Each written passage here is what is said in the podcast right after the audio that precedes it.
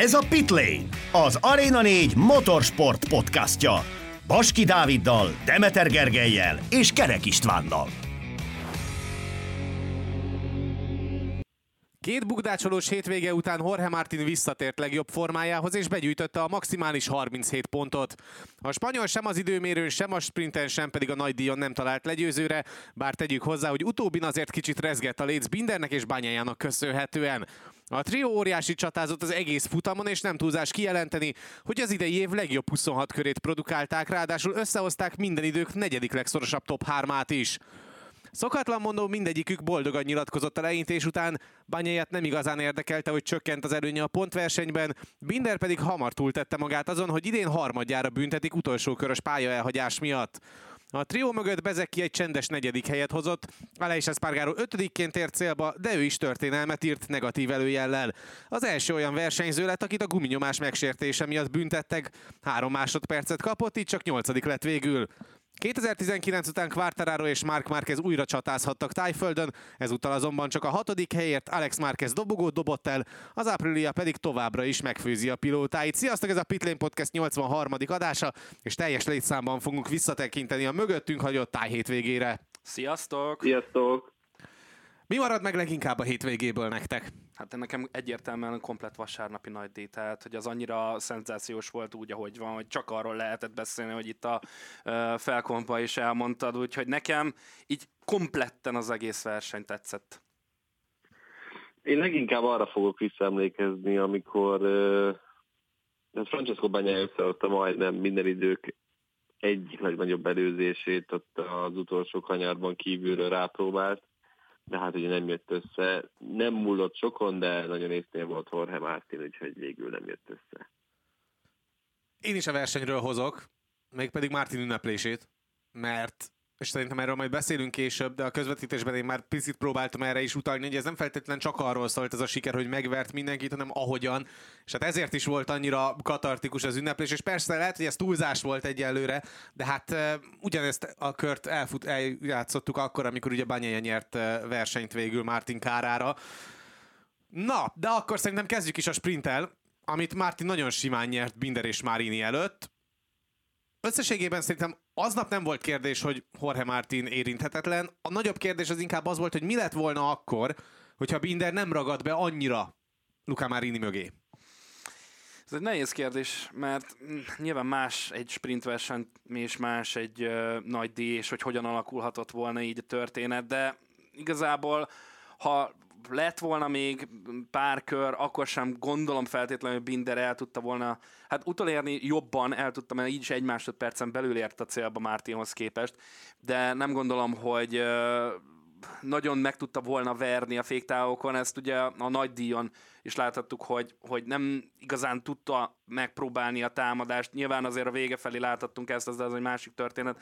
Lényeg, ami a lényeg, hogy ha még lett volna néhány köre, talán, de nem látom, nagyon erős volt Jorge Martin, mert, mert egyszerűen annyira erős volt megint ez a hétvége, annyira erős tempót diktált, és annyira a toppon van jelen pillanatban mentálisan is, hogy nagyon nehezen tudta volna kivitelezni ezt a manővert. Ha abban indulunk ki, amit Winder mondott még a hétvége korábbi részében, hogy a lágyabb abroncsokon ő és a KTM is jobb tud lenni, akkor szerintem talán nagyobb eséllyel kaphatta volna el a sprinten Mártint, mint a, mint a nagy díjon, de, de hát végül ugye belagadt Marini mögött, aki egyébként meg tök jól védekezett, és mindent megtett, hogy feltartsa Bindert, neki az volt a fontos, hogy hogy ezt a dobogót mindenáron megtartsa valamilyen módon, azt a második helyet, ez végül nem jött össze, de, de szerintem azért nyilván nem lehet hibáztatni Luca Marinit, mindennek talán egy picit agresszívabbnak kellett volna lennie, de nyilván azok után, hogy végül ugye Ausztráliában is lecsúszott a dobogóról, lehet, hogy ő is úgy volt vele, hogy inkább nem kockáztat, és jó az neki, ha éppen csak meg tudja majd előzni Marinit a vége előtt, ez pedig ugye végül össze is jött számára. Így nézett ki tehát a dobogó, és azon kívül pedig igazából nagyobb csata a negyedik helyért alakult ki Aleix Espargaro és Mark Márquez között, és ugye ezt végül Mark Márquez tudta megnyerni egy egészen remek előzéssel, és persze azzal, hogy ki is használta Aleix Espargaro bukdácsolását a verseny hajrájában, és Bezeki pedig a hatodik helyre tudott felzárkózni, akinek szintén kifejezetten rosszul sikerült a rajtja, de utána azért egész szépen tudta menteni a mentetőt. Hát Mark Márquez megint oda tette magát ezen a hétvégén, és akkor sokat beszéltünk már a közelmúltban is arról, hogy most mi, mi a fenéért kockáztat Mark Márquez, miért próbál ennyire agresszív lenni, de, de ismerjük amúgy Márquezt és az ő hozzáállását, szerintem minden egyes hétvégén ugyanezt megismétli, ami, ami ő maga, és így is kell hozzáállni szerintem, úgy, ahogy ő tud menni de volt itt beállításbeli kérdés is nála, hogy ezért tudott igazán így támadni, meg, meg elől menni itt a sprinten. Zseniális volt, amit bemutatott. Nyilván az egyik legjobb pályája, ez is a, a tájföldi pálya. Sok, nagyon, nagyon kevés olyan pálya, ahol nem tudna, ne, ne tudna gyorsan menni Mark Ez A lényeg, ami a lényeg, hogy elegendő volt ez a tempó ahhoz, hogy ott tudjon maradni az elejében, nagyon agresszív volt végig az egész sprint alatt, és hát összejött végül ez a negyedik hely ezzel a, ezzel a Hondával. Igen, hát már ez, amikor kell, meg van értelme, akkor szerintem jól teszi, hogy kockáztatgat, és mindig meg tudja mutatni azért, hogy mennyivel előre tudja helyezni ezt a Hondát, mint amire ez, ez a motor alkalmas lenne. Nyilván az is sokat segített számukra, hogy ide más karkasszú abroncsot hozott a Michelin, amik nekik jobban fekszenek. Meglátjuk, hogy az idén végéig már kezdődik, milyen, milyen teljesítményeket tud majd összerakni. Én csak tényleg egy dolgot szeretnék tőle már, hogy ha lehet, akkor ne törje szét magát, és egészségesen szálljon le erről a Hondáról, amennyire csak lehet.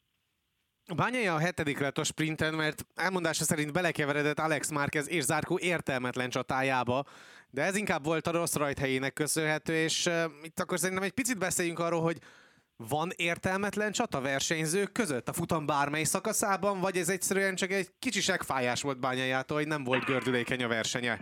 Hát inkább én nagyon, jót, én nagyon jót röhögtem egyébként, amikor ezt így elkezdte mondani, hogy értelmetlen csata volt, meg hogy nem kellett volna azt erőltetni. Ami egyrésztről nyilván nehéz, hogyha az ember pontszerző helyekért megy, főleg ugye nyilván Alex Márquez is a visszatérése után talán először volt igazán értelmes pozícióban, aztán Zárko meg nyilván ment lendületből az előző hétvége igen, után. Hát az a lendület mondjuk sokra nem volt annyira elég az egész hétvégén, de igen, próbálkozott ő is, amivel csak lehetett.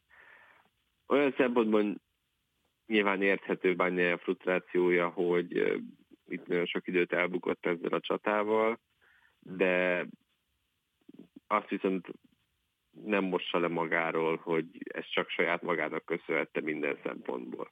Mert a, ha a kvalifikációt sikerül normálisan és alapvetően rendesen összeraknia, és picit, picit a lágyabb abroncsokat jobban működésre tudja bírni, ami azért az utóbbi időben már nem igazán sikerül neki, tehát ebben fejlődnie kell majd utolsó hétvégékre, akkor nem kerül ebbe a helyzetbe, és lehet, hogy elfordul a harmadik helyen, hogyha mondjuk az első sorból neki tud indulni ennek a futamnak.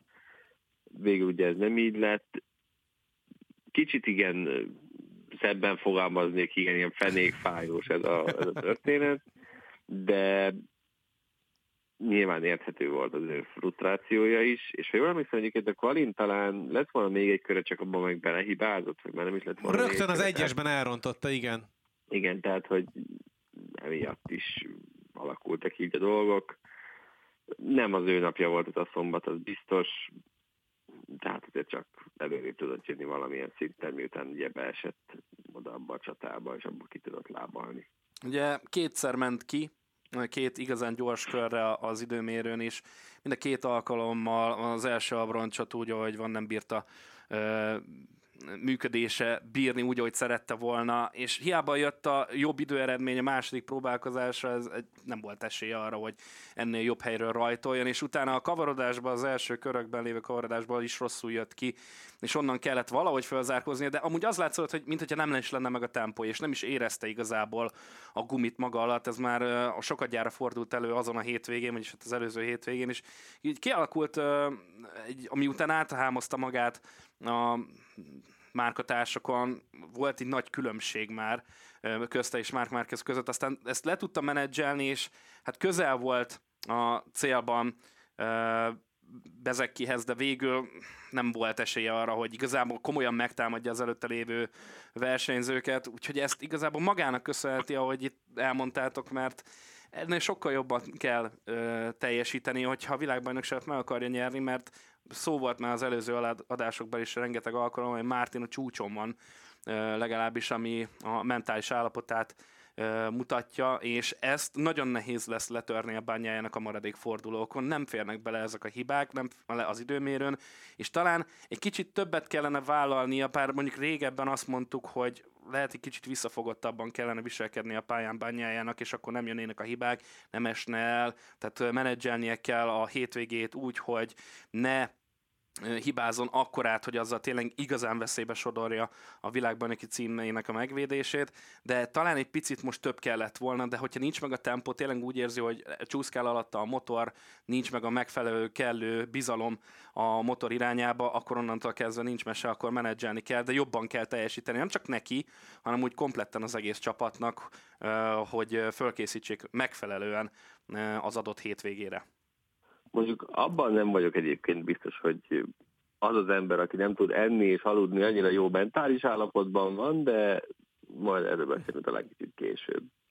A két jó madár egyébként, akire kiakadt bányája, a 8.-9. helyen ért végül célba, Alex Márquez volt a gyorsabb a kettő versenyző közül, és akkor szerintem a sprintet engedjük is el, mert igazán nagyon érdemleges dolog, és nagyon komoly beszédtémát szolgáltató történés nem volt a szombati sprinten, viszont volt egy vasárnapi nagy díj, ami szerintem nem túlzás azt állítani, hogy tényleg az év versenye volt, főleg Martinnak, Bindernek és Bányájának köszönhetően óriási csatát vívtak, amiből végül ugye Jorge Martin jött ki a legjobban, de tényleg nem sokon múlt, hiszen az utolsó előtti körre még úgy fordultak egyáltalán, hogy Binder vezetett, és Martinnak a tendenciája az egyébként nem arra engedett következtetni, hogy akkor itt még vissza tud támadni. Hát igen, csak hát Binder alatt egyszerűen megadták magukat azok az abroncsok, tehát ő is ezt mondta, hogy hogy ugyanaz volt, mint Ausztráliában, ott igen, is ugye tehát, hiába, hogy a keményebb keverékűn ment, hamarabb elfőzte az abroncsait, mint Jorge Martin, aki lágyjal ment. Igen, tehát, hogy hiába érezte az Binder, hogy meg tudja enni Mártint, ami ugye sikerült is neki, amint elment mellette és átvette a vezetést, érezte, hogy komoly baj van, mert hogy hát nem sok abroncsa maradt, és Mártin pedig kegyetlenül kihasználta az adódó lehetőséget, és bedobta a motort a Binder mellé. Úgyhogy emiatt nem tudott végül ugye Binder futamot nyerni, hiába volt nagyon-nagyon közel hozzá. És ugye, hogyha már itt tartunk, hogy Binder, akkor azt meg kell jegyeznünk, hogy azért is fájhat a feje egy kicsit itt a futam végén, hogy nem hogy a második helyet tudta megcsípni, mert ugye elhagyta a pályát az utolsó körben, és ezért visszasorolták a harmadik helyre Pekó bányája mögé, ami ugye nyilván Pekónak szívderítő, hogy hát ajándék is, négy pont. Ajándék négy pont, így van, ennyivel is uh, tudta uh, menedzselni ezt a hétvégét, úgyhogy uh, negatív irányból egy kicsit pozitívabb lett itt számára ez a történet, mint Burirámba, de a lényeg, ami a lényeg, hogy uh, az megint egy ilyen tipikus ilyen binder hiba, ez már nem az első ebben az évben, még hogyha a korábbiak megkérdőjelezhetőek is voltak, itt nem volt kérdés az illetően, hogy miért is jár neki ez a büntetés.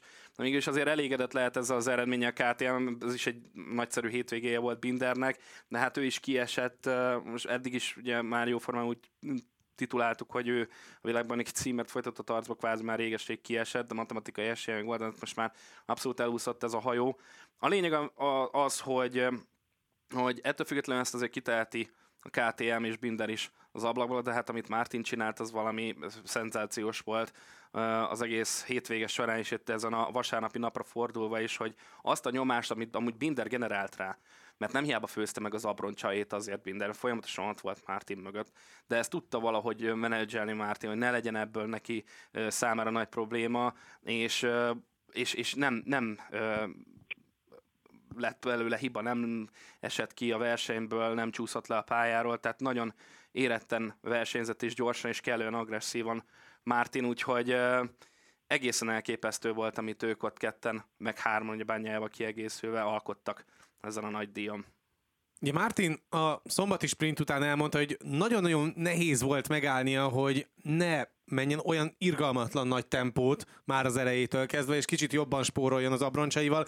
Vasárnap egyébként pedig sokáig az volt az emberérzés, hogy azért nem nyúlt el a többiektől annyira, mert hogy ugyanezt a spórolást látjuk tőle, de mint kiderült később, nem erről volt szó, hanem egyszerűen ezzel a keményebb keverékkel nem nagyon tudott olyan szinten sáfárkodni, és nem ismerte annyira jól a gumit Martin, hogy, hogy magabiztosan tudja kezelni. Tehát amikor elkezdett közeledni rá Binder, akkor azért azt is lehetett volna várni az elmúlt versenyek tendenciái alapján, hogy akkor Martinban van egy kis tartalék, és akkor elkezd el, elnyúlni megint, ahogyan ugye ő is fogalmazott a sprintet követően, hogy amint Binder megelőzte Marinit, ő rákapcsolt, és ki tudott alakítani egy megnyugtató több mint két másodperces különbséget Binder előtt.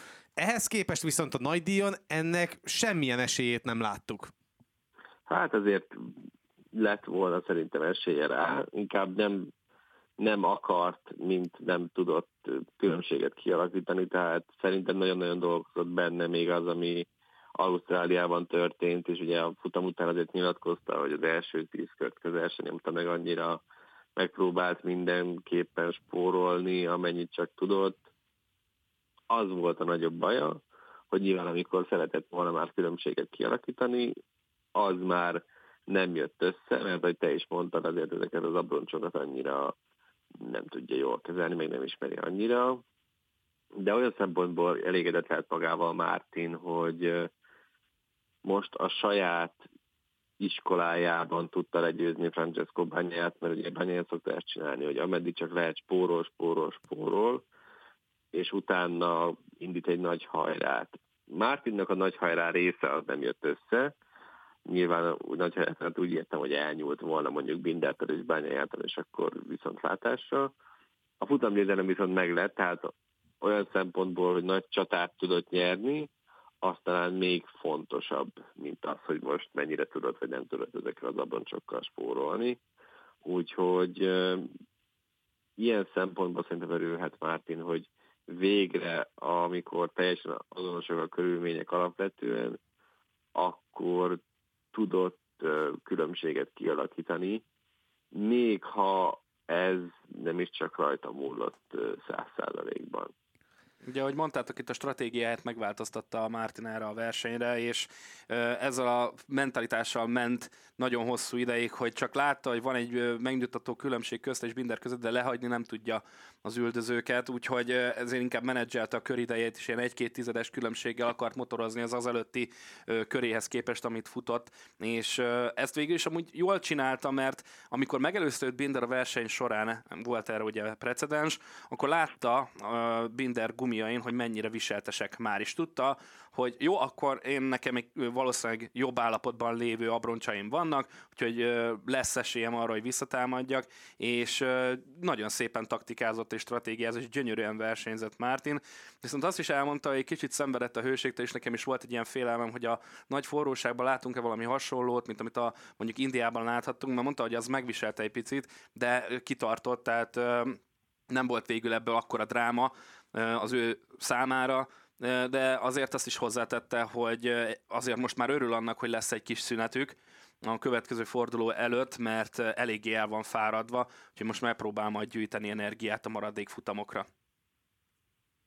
Bányája pedig mindent megpróbált egyébként azért, hogy még szorosabbá tegye ezt a versenyt, és minden idők egyik legnagyobb előzését is megpróbálta összehozni, de ott végül nem sikerült túljárni a Martin, illetve Binder eszén, illetve hát Binder és Martin nem hibázott akkorát, hogy ezt végül ki tudja használni anyája. Viszont a verseny elején megint megtörtént vele ugyanaz, ami a szombati sprinten, visszaesett a mezőnyben, belekerült a darálóba, így pedig hát ha akart, ha nem, de nem tudott egyszerűen gumit spórolni, kímélni, így pedig a végén sem volt meg neki az az extra, ami egyébként sokszor megvan neki a versenyeken. Csak ezen múlt egyébként a bányai futamgyőzelem? Hát nehéz azt mondani, hogy, hogy igen. Tehát inkább látom azt, hogy valahogy egy picit az elejét túl óvatoskodta, és emiatt kellett úgy érted, és nem is csak ilyen kis laza kis előzgetések történtek ott, hanem hogy úgy rendesen be kellett támasztani oda a Márkez mellé és a motort, össze is értek, volt kontakt, és ennek köszönhetően tudott csak előjönni Bányája, hogy azért kellett keménykednie bőven, és hogy mennyire volt ennek köszönhető, nyilván ez is belejátszott, de inkább azt emelném ki, amit te is mondtál, hogy, hogy nem volt meg az a kis ideje. Tehát amikor megelőzte Marinit, én azt gondoltam, hogy ott lesz majd akkor az idő, amikor el tud kezdeni kicsit spórolgatni. Viszont nem tudta megtenni, mert olyan tempót diktált az éren Mártin és Binder, hogy erre nem hagytak neki semmilyen szempontból esélyt. Úgyhogy emiatt is van az, hogy nem, nem működött egyszerűen most ez a bányáféle stratégia, bár én továbbra is azt gondolom, hogy neki a hétvégéje, ha azt nézzük, hogy ugye vesztett pontokat Mártinnal szemben, az egyszerűen az időmérő ment el, tehát, hogy, és, a, és a rajtoknál, tehát minden az, e, a versenyen a rajtja talán annyira nem volt rossz, de a sprinten hát közel katasztrofális rajtot produkált, meg első köröket. Igen, azt hiszem, ugye a hatodik és... helyről indult talán bányája, és Igen. ugye a sprinten a második vagy harmadik körben még volt olyan pillanat, amikor tizedik volt, tehát még pontszerző sem onnan tudott visszakapaszkodni. Tehát annyira beragadt, annyira rosszul sikerült a rajtja, hogy, hogy onnantól kezdve az már elég egyértelmű volt, hogy a dobogóért óriási mázlira is szüksége van, nem csak a saját tempójára. Hát mázni, igen, igen, erre is azért szüksége van. Nyilván minden egyes versenyzőnek ahhoz, hogy futamgyőzelemért, dobogókért, vagy éppen világbajnoki címért küzdjenek. A lényeg, hogy ezt a versenyt végül is pozitívan értékelheti abszolút, mert tudta menedzselni és limitálni azt a veszteséget, amit Mártinnal szemben szenvedett el, főleg itt ugye a nagy díj, amiről már beszéltünk, hogy megbüntették Bindert, és emiatt lett második végül banyája, de nem, ne, tehát ahhoz képest megint azt kell mondanunk, hogy ahhoz képest, ahogy kezdődött számára ez a hétvége, ez majdnem tökéletes zárása lett végül a futamnak. És pont ugye Gergő is mondta az óvatoskodást, és szerintem ez a verseny, ez tökéletesen jellemezte Bányai egész hétvégét, a dinamikáját tekintve. Az elején nagyon biztonságra törekedett, igyekezett kimaradni a, a csetepatéból, és szerintem a péntekje is ilyen volt Bányájának, illetve a az edzés szakaszok is, ugye amikor a versenyszimulációkat teljesített, hogy gyakorlatilag ezeken az, ezek, ezekben a periódusokban a lágygumit, vagy éppen a lágyabb gumit, amivel ugye a kvalifikációt, illetve sprintet lehet teljesíteni, az, azt a részét annyira nem rágta át a programnak, sokkal inkább a vasárnapra készült, talán túlságosan is. Ez lehet az oka egyébként annak, hogy mondjuk a kvalifikáció nem tudja rendesen működésre bírni azokat az abroncsokat? Hát nem gondolom. Nem lesz ezzel foglalkozniuk, tehát hogy a pénteken egyszerűen elő kell venni jobban a lágyakat, nem lehet már ezzel csak csak ezzel foglalkozni, hogy, hogy, hogy csak a keményebb keverékeket nyüstöli, amennyi van benne, és akkor azt kitapasztalni, amennyire csak lehet. Én azt gondolom, hogy és azt ő is kiemelt, hogy egyszerűen az időmérőt jobban össze kell rakni, muszáj kerülni az első sorba, legalább az a minimum, mert láthatjuk, hogy mi van akkor, hogyha nem. Tehát összejött az neki, ugye Indonéziában, ha jól emlékszem, hogy ugye az első négy rajtsoron kívülről tudott futamot nyerni, ami száraz versenyen legutóbb 2006-ban sikerült bárkinek, csak hát nem ez a jellemző azért.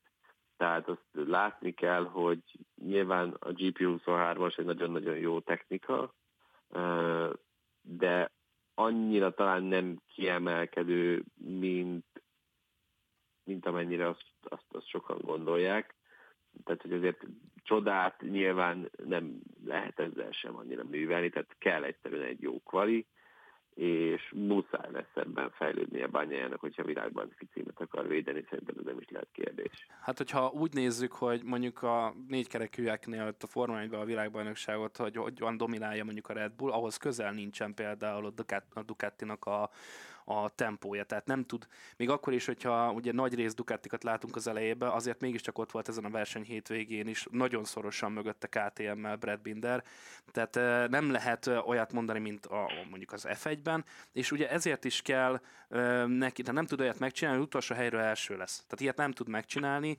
Ez még, a, még talán a Superbike-ban még előfordult, hogy föl tudsz jönni mondjuk a dobogóra, vagy a top 5-be egy, egy rossz rajt után, egy kalamajka után, mert ott át tudod a gyengébb ellenfeleket ugrani könnyedebben, mint mondjuk itt a GP-ben.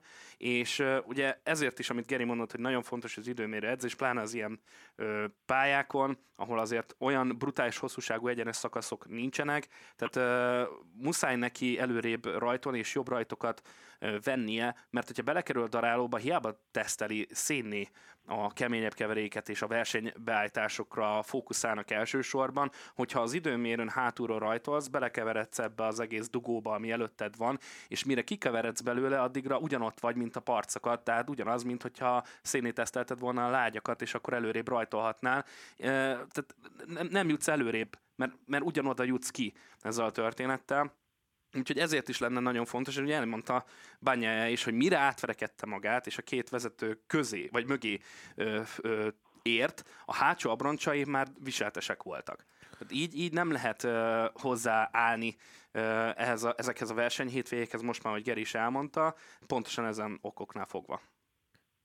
Bányája és Martin viszonylatában szerintem van egy nagyon furcsa változás. Ugye egészen a verseny hétvégéig Semmi másról nem beszélt Jorge Martin, csak arról minden egyes verseny hétvégén, hogy majd, hogyha azonos feltételek lesznek, és azonos körülmények között gumiválasztás terén is, fejlesztések terén is meccsenek egymással, akkor meg fogja tudni mutatni, hogy egyébként van olyan jó, mint Bányája. Most viszont a futam után pont Bányája emelte ki azt, hogy Hát most ezen a hétvégén megmutattam, hogy ugyanolyan feltételek mellett vagyok olyan jó, mint Martin. Tehát, hogy Miközben egész eddig Banyaja volt a szint, akihez mindenki mérte magát, most hirtelen egy hétvége alatt ennyit változott a helyzet, vagy egyszerűen most már csak megint egy pszichikai hadviselést látunk, hogy a világbajnokság szempontjából a következő három versenyre fordulva Banyaja úgymond így teszi rá a nyomást Martinra, hogy akkor figyelj, te vagy itt most a szint, hozzád viszont felérek abszolút.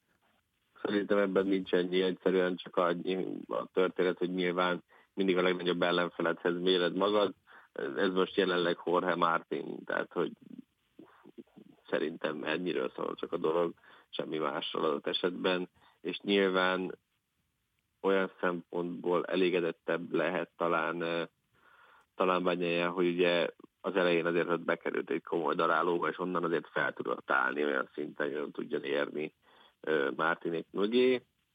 Az már nyilván más kérdés, hogy, hogy hogyan alakulhatott volna, hogyha az a nagy húzása összejön, de hát külső ívről ott nem nagyon volt esélye, tényleg meg észnél volt Mártin. Ebben ennyi volt számára, így is van még 13 pont előny, amit, amit meg kell és meg lehet védeni. Innentől kezdve továbbra is rajta múlik, az időmérőn kell egyszerűen sokkal-sokkal jobbat mennie.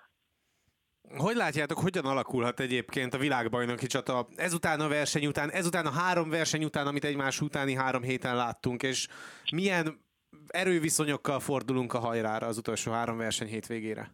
Pokol ilyen nehéz lesz mind Martin, mind pedig Banyaya számára, tehát ez egy óriási, tehát ahogy haladunk előre, és már a vége felé közeledünk a bajnokságnak, egyre kiélezettebb lesz az a csata pontokban, tényleg nagyon minimális különbség van a két versenyző között.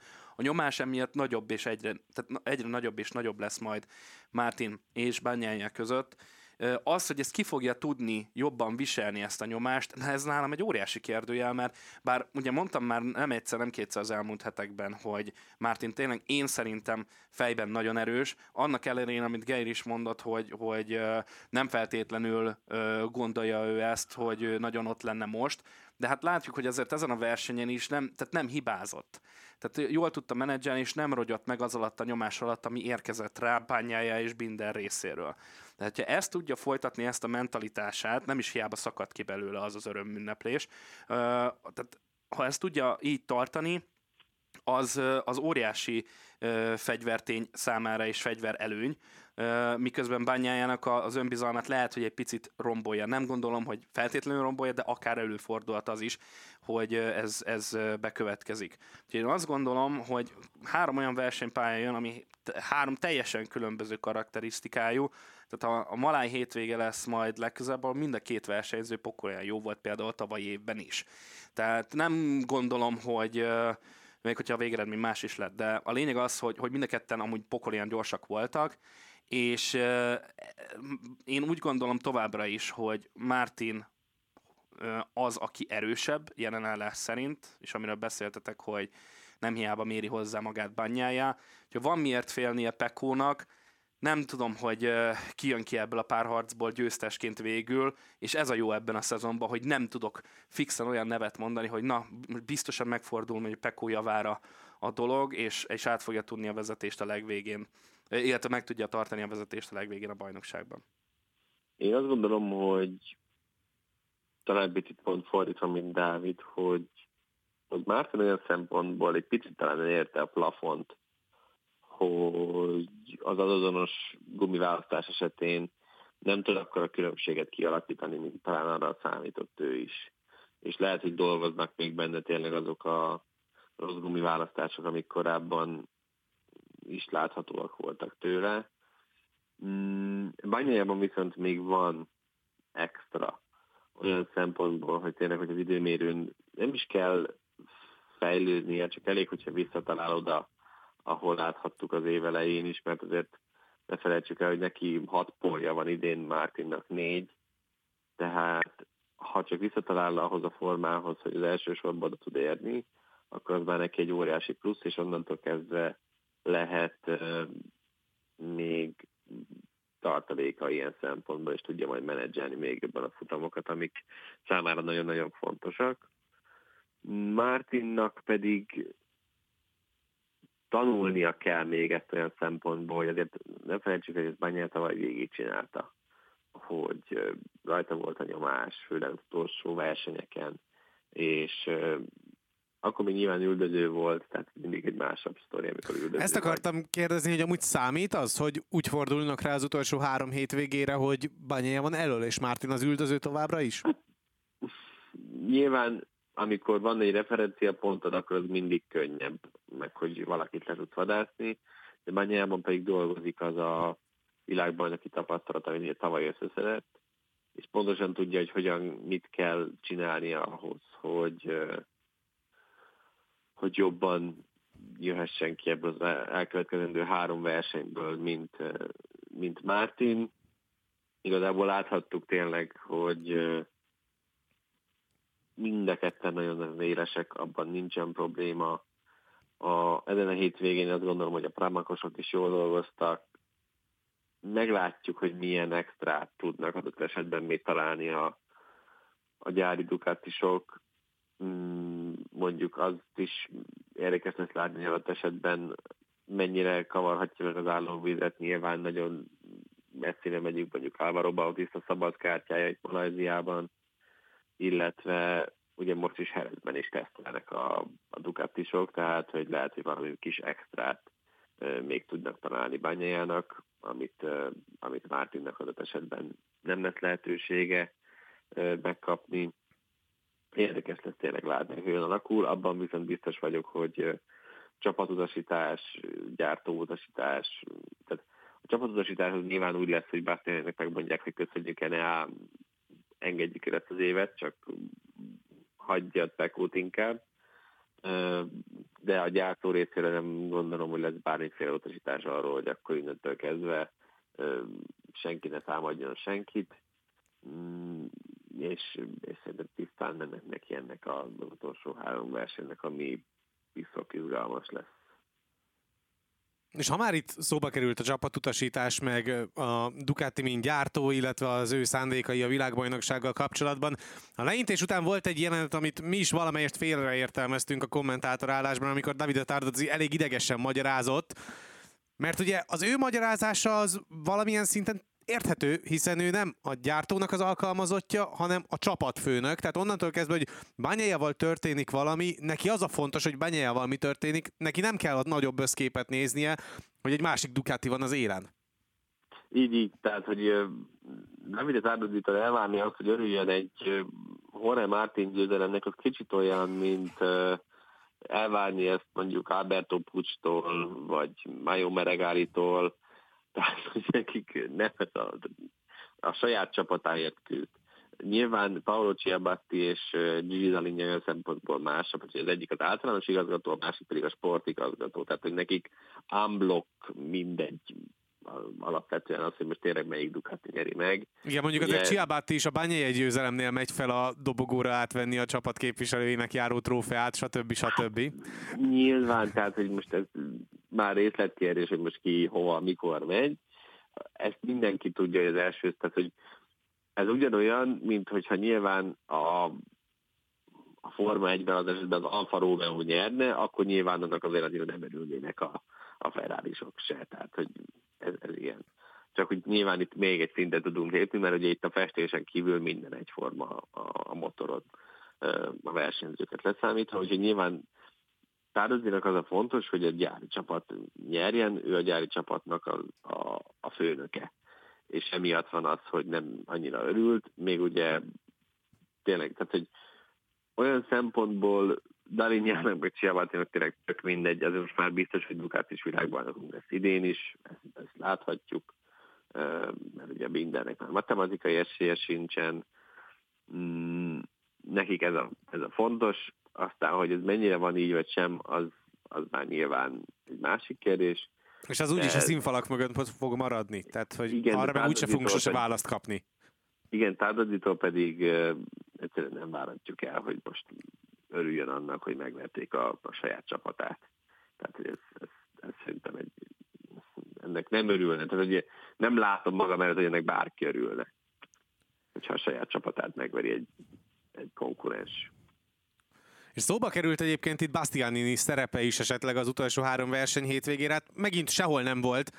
És most már sajtóértesülések szerint akkor is komoly esély lehet egy Martin Bastianini cserére, hogyha a spanyol nem lesz világbajnok ami azért Hát tényleg érik. Amit megjósoltam. Hát, amit megjósoltam. Igen, ezt ugye? akartam mondani, hogy te ezt már hetekkel, hónapokkal ezelőtt megjósoltad, hogy ilyen előfordulhat. Akkor azt mondtam én például, hogy ugye a sérülések is hátráltathatják meg, hogy ez nagy meg, hogy a Mártin nem is annyira jó. Ne, nem, nem erre gondoltam, hanem arra gondoltam, hogy a két uh, uh, motor közötti különbség, ami volt tavaly Bastianinek és a jelenlegi motorja között nagy az ugrás Bastianini számára, de lehet, hogy itt több is szó van erről. Jó, de és... annyira útvar volt ezen a hétvégén, és tényleg nem lehet mással jellemezni Bastianini ne, nem is védem Bastianinit most már, tehát eddig azért védtem, mert próbálok azért kicsit nem is tudom, Visszafogottan fogalmazni. Visszafogottan fogalmazni, meg egy kicsit uh, támogatóbb szemlélettel hozzáállni Bastianinihez, de, de tényleg, hogyha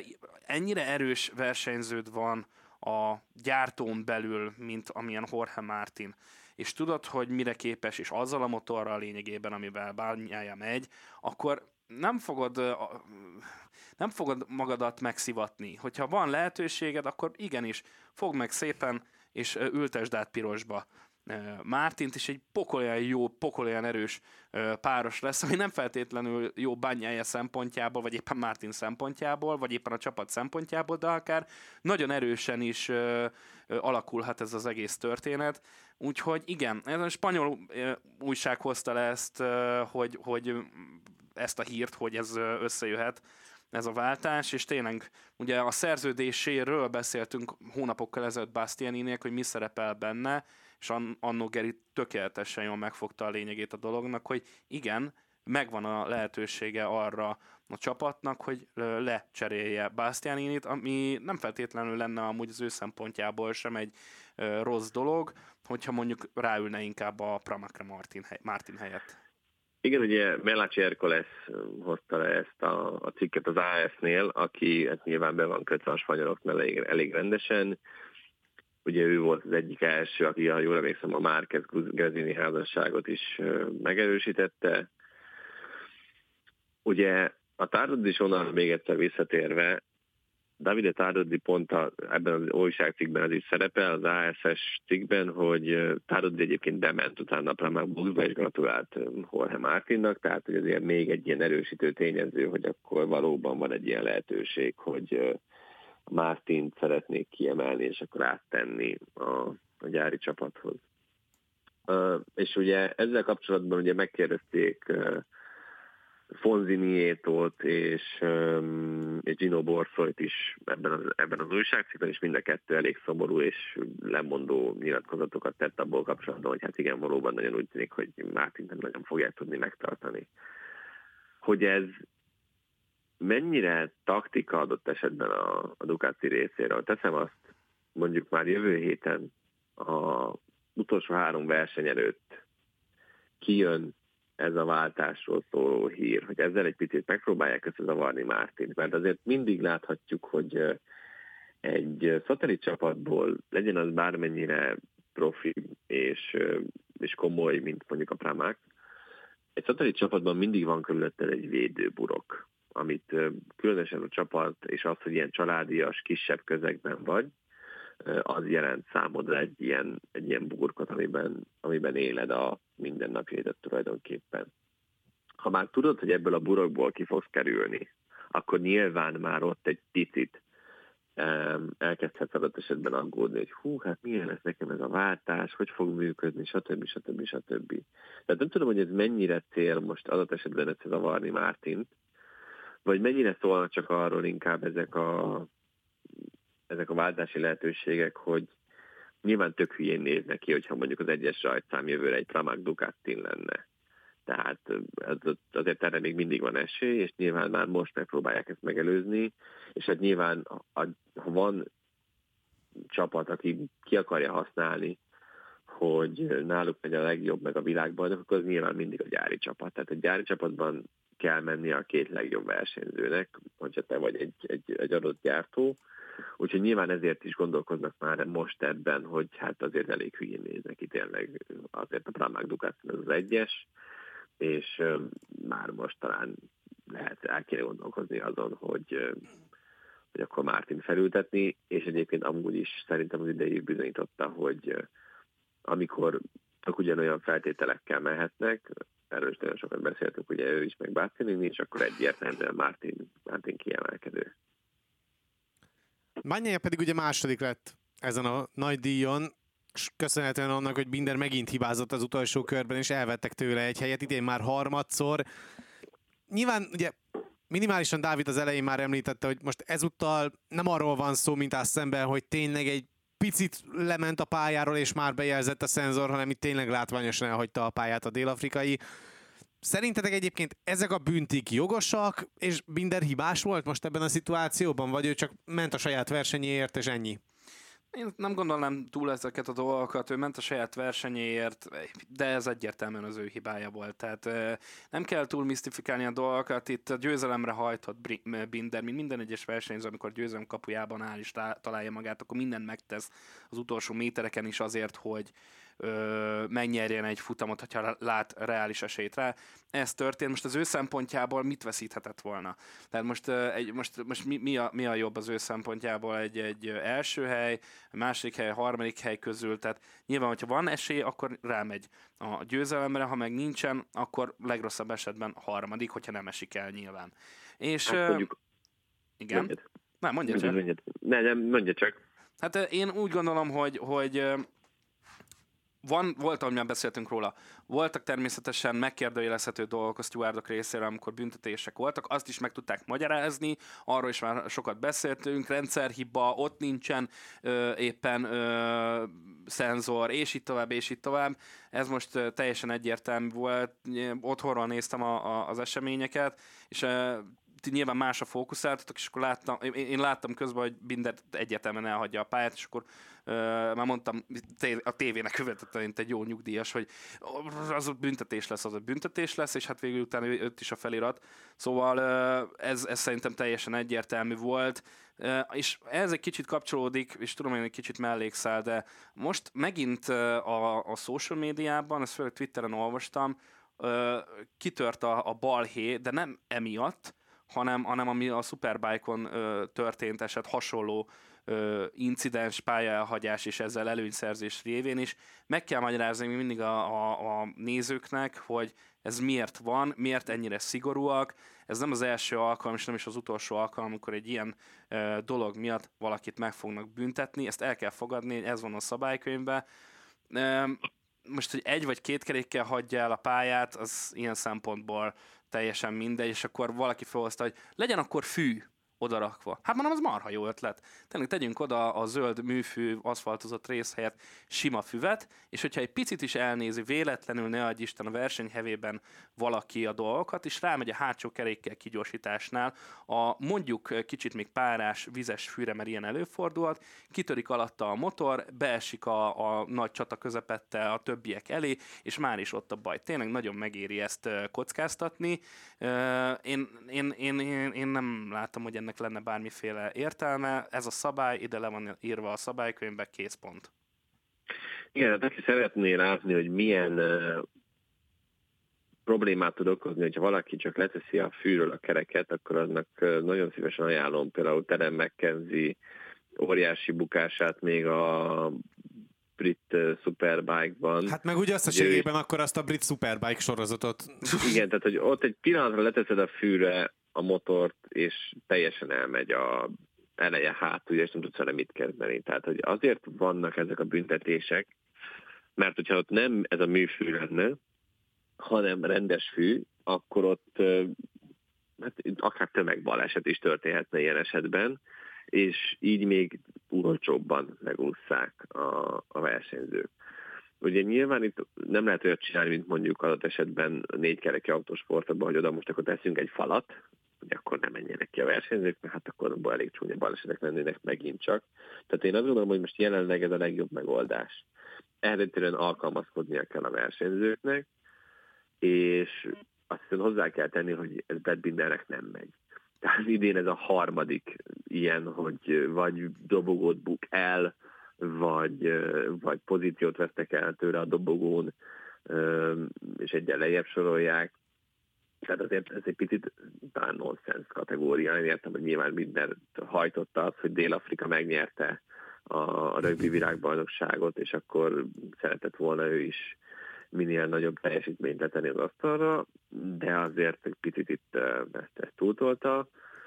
Úgyhogy szerintem még mindig ez a legjobb megoldás, és egyszerűen ezzel nem lehet mit kezdeni. Tehát, hogy ha meg visszateszik a füvet, akkor akkor olyan baleseteket látnánk, amiket szerintem senki nem Hát akkor megint úgy. jönnének a rendszeres fekete szombatok, fekete péntekek, fete, fekete Igen. vasárnapok. Kell ez nekünk szerintem? Fekete péntek mindjárt jön, ne aggódj. Ja. Ja. Menjünk szóval, inkább tovább, köszönjük szépen. Hát és ezt Margárót ötödikként intették le, de végül kapott egy három másodperces büntit, mivel nem érte el az előírt minimumot a nyomás az abroncsában. Ezzel pedig ugye GP történelmet ért, írt, hiszen ő lett az első ilyen versenyző, aki emiatt így már érdemben is veszített. De nem ő volt az egyetlen, akit egyébként megbüntettek, vagy legalábbis figyelmeztetést adtak ki néhány versenyzőnek, például Aleix Espargaro testvérét Polt, Mark Marquez és Jorge Martint, és ugye nekik pedig majd a következőnél jön a három másodperces büntetés, ami azért nagyon-nagyon frusztráló lenne, és nagyon-nagyon kiakadna szerintem mindenki, hogyha ezen dőlne el a világbajnoki címsorsa. Hát azért, meg azt gondoljátok el tényleg, tehát mondjuk ott vagyunk Valenciában, utolsó futam, ha mondjuk Mártin nyer, világbajnok. Megvan okay, az ünneplés, minden, és utána... Ünneplés, és akkor két órával később jön, hogy ö, van egy kis gond. Tehát kap, kaptál egy három másodperces büntet, és akkor így kuka. Tehát azért az, az kemény lenne. Ha hasonló lenne, hogyha mondjuk egy ilyen utolsó körös pályaelhagyásba futna bele Mártin, és akkor olyannal dőlne el egyébként. Mondjuk az inkább lenne a saját hibája, én azt gondolom. De, de nagyon, nagyon, nagyon jó lenne, hogy ezt megúsznánk ilyen pályán kívüli történés nélkül de hát nem nagyon látom, hogy na, tehát reménykedem benne, hogy tényleg nem, nem ilyen pályán kívül döntéseken fog múlni, mert az, az nagyon hülyén néz neki. Illetve arra nagyon kíváncsi leszek, hogy mondjuk adott esetben megint látunk egy ilyen ütközetet az elején, mondjuk Mártin és Banyák között, akkor ez mondjuk Banyel fejében megfordul-e, hogy hát én nem előzöm meg a Mártin, mert akkor hát, ha nem megy fel a, nem megy fel a guminyomás az ő abroncsában, és nem éri el a minimumot, és akkor egy büntivel én majd úgyis megöröklöm az ő hmm. pozícióját. Mm, az, az Tehát, erős. Bányájában van egy ilyen professzoros vonal néha. Néha már túltolja. Igen, néha már túlságosan nagyon is, de hogy nem tudom, hogy ez majd megfordul a fejében. Minden esetre azért ezzel a szabályjal én azt gondolom, hogy azért bekormányoztuk egy picit magunkat ezzel a péniszerdőbe, mert tehát az, hogy ilyen Alejses párjal ötödik helyek mennek el, nyilván az sem néz ki jól, de, de nyilván ez ilyen.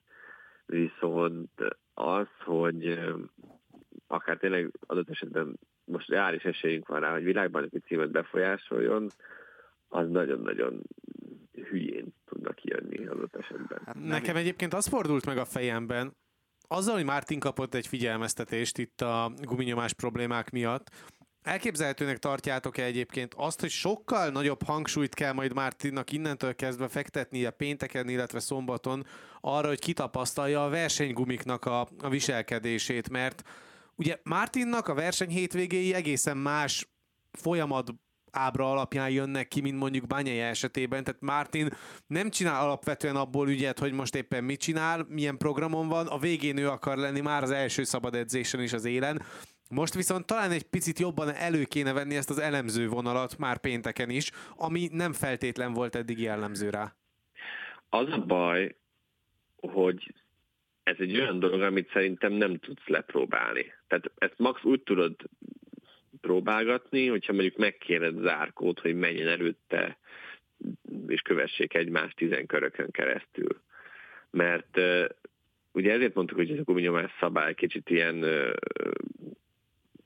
halottnak a csók, meg, meg az artériás vérzésre egy sebb tapasz, mert gyakorlatilag tippelned kell, mint hogyha egy lottót raknál. Hogy hol mész a, a versenyen. Verseny, igen, a verseny előtt, hogy akkor most hol fogsz menni. És ez pedig egy olyan extra faktor, amit tényleg szerintem max így tud szimulálni, hogy mennek akkor úgy köröket, hogy nincs előtte senki a, a szabad edzésen, meg mennek úgy köröket, hogy mondjuk tényleg megkérik zárkót, hogy akkor most akkor vonat van, de és nincs akkor időre. próbáljuk, hogy ez milyen. Hát figyelj, nyilván ilyen szempontból zárkó évének tök mindegy.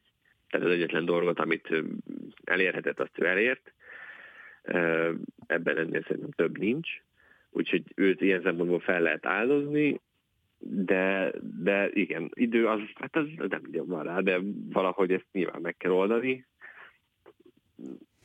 jobbat nem tud csinálni. Hát Már igen, maximum azt tudod elérni, mert ugye ezzel elveszel magadtól időt ahhoz, hogy finom hangold a beállításaidat. Tehát nyilván vannak alap beállítások, amivel megérkezel egy, egy verseny hétvégére, amit utána elkezdtek a megfelelő, az adott körülményekhez finom hangolni. Ugye pont Peti Igen, ez az, amit ugye Mártinék nem csinálnak, mert azt mondták, hogy nagyon Barcelona óta nem nagyon nyúlnak a motorodra, hogy ott találtak egy olyan jó beállítást, tehát hogy de nem is nagyon nyúlnak. Hát jó, nem is gondoltam, hogy ilyen bődületes nagy állításokat végezzenek a, a motoron, de hogy azért valamilyen szinten csak finom hangolják az adott körülményekhez, valamilyen szinten meg az adott pályához. Tehát azért én azt gondolom, hogy ezt az időt, persze, van valamennyi időt rá, hogy ezt kitapasztalt, de akkor is csak egy referenciád lesz, hogy nagyjából ez lehet, de pontos adatokat nem fogsz ebből a telemetrián látni, hogy figyelj, így készülünk, úgy készülünk, ez lesz a totálisan abszolút legjobb gumiválasztás, mert egyik pillanatra a másik pillanatra történhet valamilyen változás a hétvégében, időjárás szempontja, bármi szempontjából. Úgyhogy ez, ezt így nagyon nehéz megcsinálni. Persze valami referenciát tudsz kapni, hogy milyen szélárnyékban motorozni, és milyen anélkül motorozni, és úgy milyen lesz a nyomás, de erre hazárdírozni, meg, meg ezt tapaz, inkább arra kellene fókuszálni nyilván, hogy minél továbbra is, hogy minél gyorsabb legyen az adott verseny hétvégén, és uh, úgy motorozzál, hogy te kényelmesen érzed magadat. Tehát, hogyha arra kezdesz el fókuszálni már, hogy a guminyomásod az most uh, hogyan legyen, mint legyen, lehet, hogy elveszíted a fókuszt a fontosabb dolgokra, és nem arra fogsz koncentrálni, és pontosan emiatt fogod elveszíteni a világbajnokságot végül. Igen, valószínűleg Mártinék is ezt a döntést fogják hozni, főleg ugye látva azt, hogy Malajziában milyen teljesítményekre képes, hogy igazából Így van. Uh, arra fognak fókuszálni, hogy minél jobb tempó legyen, az elején elmenjen ugyanígy, és akkor lesz, ami lesz. Csak hát nyilván abban is benne van a kockázat, hogy most meg ha túlfújod, és Igen. adott esetben a körülmények hatására csak nem is kell, hogy bárki menjen előtte, már elszáll a guminyomás, akkor meg benne van, hogy megint összecsukja az elejét, mint mondjuk tette azt, azt Indonéziában. Messzire vezetett a sztori, kíváncsi vagyok, hogy ez milyen extrát fog adni a világbajnoksághoz tényleg. Apriliázzunk, mert egyenlőre csak Aleix Espargaróról beszéltünk az Apriliák kapcsán. Nyilván azért, mert ő volt az egyetlen versenyképes pilótája a gyártónak az egész hétvégén. Hát nagyon no. sokat nem is tudunk másról mondani, mint, mint Aleix Espargaróról. Igen, amúgy. de hát neki is ugye nem csak a guminyomással volt problémája, hanem azzal, hogy az Aprilia is ezúttal is küzdött a melegedéssel. Mi történt egészen pontosan itt Aleix Espargaró, illetve az apriliások kapcsán? Egyébként kikérem magamnak, mert a Vinyales második lett pénteken mind a két Én kérek elnézést. edzésen, és szombaton megnyert az Jó, az érdemi részére gondolt az Isti szerintem itt a dolgoknak, mert a pénteki napokkal általában az elmúlt hétvégéken sem A kvalifikáción meg szembe jött a valóság. Hát meg a verseny Jó, hát főleg, igen. Kilenc, kilencedik lett, igen.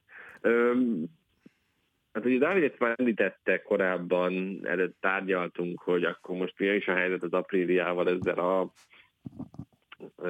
melegedéssel kapcsolatban. Akkor még úgy tűnt, talán Indiában jött ki először, ha jól emlékszem, hogy ez csak ilyen egyszerű eset lehet. Aztán, hát most nagyon úgy tűnik, hogy egy ilyen lassú főzőt sikerült csinálni ebből az affiliából, mert hogy hát ilyen brutális mennyiség, mennyiségű fokot mértek a szenzorok, tehát ilyen 60-70 fokokat a, a motor külsején, ami, ami elég ahhoz, hogy halakat tényleg ilyen lassú tüzön süss meg vele. Ez a 60-70 fok, ez kb. ilyen szintet képvisel. És hát igen, ugye Vinyárez végül fel is adta emiatt a versenyt, mm, Raúl Fernández is azt mondta, hogy közel állt hozzá, hogy kiálljon, a Leicester Pargáról arra panaszkodott, hogy a kettős látása volt, majdnem megfulladt, mert nem kapott levegőt. Hát valahogy át kell tervezni ezt a oldaldobozt, meg mindent, ami csak ott van, hogy máshogy vezesse el a hőt. Mert hogy egyébként túlmelegedési problémájuk, tehát az, hogy a, a, a motor megfő, a blokk megfő, olyan gondjuk nincs, egyszerűen csak a hőt nem sikerül rendesen elvezetni valamiért. Igen, tényleg ez volt a, a probléma már nem csak ebben a szezonban, meg az elmúlt hétvégéken itt, a, ahol tényleg bődületes melegek tudnak lenni az egyenlítők közelében lévő országokban és azon pályákon, hanem ez már az elmúlt években is így volt, amikor ide látogattak. Tehát ez, ezt elmondta ele is, hogy évről évre ugyanez a probléma ugyanezeken a helyszíneken. Tavaly is volt ebből problémájuk, és idén se sikerült ezt megoldaniuk. És akármit próbálnak csinálni a motorral, ilyen, ilyen gyors megoldásként, egyszerűen képtelenek végigcsinálni a versenyt. Ha jól emlékszem, Raúl Fernández csinált egy olyat a bemelegítő edzésen, hogy valami csövet vezetett be magának, de, de az se segített. Tehát, hogy, hogy, hogy, hogy valahogy ezt, ezt, ezt meg tudják oldani ezt a problémát, ez, ahogy Geri mondja, át kell tervezni a motort, ami lehet, hogy az egész motor karakterisztikáját megváltoztatja, amivel lehet, hogy visszalépnek. Tehát, hogy nem, nem tudnak akkor tempót, olyan tempót motorozni, mint, amit tudnának, mert muszáj egyszerűen áttervezni ezt az Jó, egészet. de így meg különben ezeken a verseny hétvégéken értékelhetetlenek lesznek a versenyzők, Abszolút. mert megfor, tehát Konkrétan, a mert megfőnek a, a, a, verseny, a ver, hát meg a versenyzők is. Tehát tényleg, ahogy Geri mondta, gyakorlatilag az utolsó nyolc körben áll és Espargaro az életéért küzdött. És ez most lehet egy kicsit túlzásnak lehet hallani, de amúgy nem hiába állt ki már. Nem feltétlenül. Igen, én nem, nem gondolnám, hogy ez, ez, ez túlzás. Ugye próbálkoztak ezzel a, ezzel a csővel, ami ott bevezetik kis hideg levegőt a plexin keresztül, és a szélvédőn keresztül, hát az sem jött be. Nem tudom, de az, hogy ebben az apríliában mindig kijön valamit az idény vége felé, ugye tavaly is sikerült itt földállni a tengeren túli versenyeken, és most is ez a, ez a helyzet, főleg úgy, hogy ahogy indult ez a hétvége, számukra tényleg úgy tűnt, hogy akár a futamgyőzelemért is versenyben lehetnek. Nem tudom, hogy ki és milyen átkot szort erre az apríliára. Lehet, hogy még Andrá Jannone, vagy én nem is tudom, ki, ki átkozta meg ezt a motort, ugye, hogy van, meg ezt a gyártót, de nagyon-nagyon szét tudnak esni itt az idény, idény végére. És hát nyilván lehet most a külső beadások is kellettek ehhez, hogy azért ott az apríliás versenyzők szépen körbe nyalták a Repsol Hondát és vice versa, tehát hogy nem feltétlenül volt ez sem a leg, legszebb és legjobb talán, talán számukra. Ugye Vinyales ezért adta fel a nagy díjat, a sprinten ugye összeültető problémái voltak Vinyalesnek, ez is hozzájárult ehhez az egészen borzalmas hétvégéhez. Raúl Fernández is közel állt ahhoz, hogy kiálljon a versenyen, Miguel Oliveira pedig be se fejezte a versenyt, mert hogy neki pedig ismét technikai problémája volt. Hát azért neki is lassan olyan rossz szezonja van, mint Enel Bastianini-nek itt a karrierének az új fázisában. Annyi a különbség, hogy Oliveirától azért látunk jó eredményeket, míg Bastianini-től nem. De, hát de nem saját magának köszönhető. Az meg a másik, igen. Igen, igen ez... tehát, hogy ha, nem tudom, van-e ilyen ilyen, hogy szokták, ilyen rontás levevő, jósnő, vagy mit tudom én micsoda, lassan már valami ilyesmivel is megpróbálkozni, tehát ugye Razan Razali azért lehet ismer egy-két ilyen arcot. Én már simán úgy gondolom, hogy lehet ezt meg lehet próbálni, mert annyira hihetetlen, ami Oliveirával történik idén, és nem értem, hogy, hogy miért, de, de mintha tényleg ellen lenne átkozott. Tehát lehet, hogy ugye beszéltünk itt arról, hogy mm, Jorge Martin szeretné visszakapni a 88-ast, a rajtszámot, Oliveira pedig ugye visszamehetne a 44-eshez Paul Espargaro hát félig meddig visszavonulásával. Hát lehet, hogy egy, egy rajtszámcsere jót tenne Olivérának, mert hiába érte nagyon sok szép sikert a 88-assal, hogy ő is fogalmazott, most mintha egyszerűen el lenne vele átkozva teljes mértékben. Mark Marquez és Quartararo viszont nagyot ment, és egész tűrhető hétvégét rakott össze mind a két versenyző. A dobogó nem jött össze egyikőjüknek sem, de azért összességében ez egy olyan hétvége volt, amire egyébként Quartararo is valamilyen szinten számított, akkor, amikor megtudta a Michelin gumikiosztását erre a hétvégére már. Hát igen, mindig is azt mondta Márquez, hogy a hátsó de most Quartararo Vagy Quartararo, bocsánat, be. bocsánat, már egy kicsit már itt előre gondolkodtam az ő esetükben.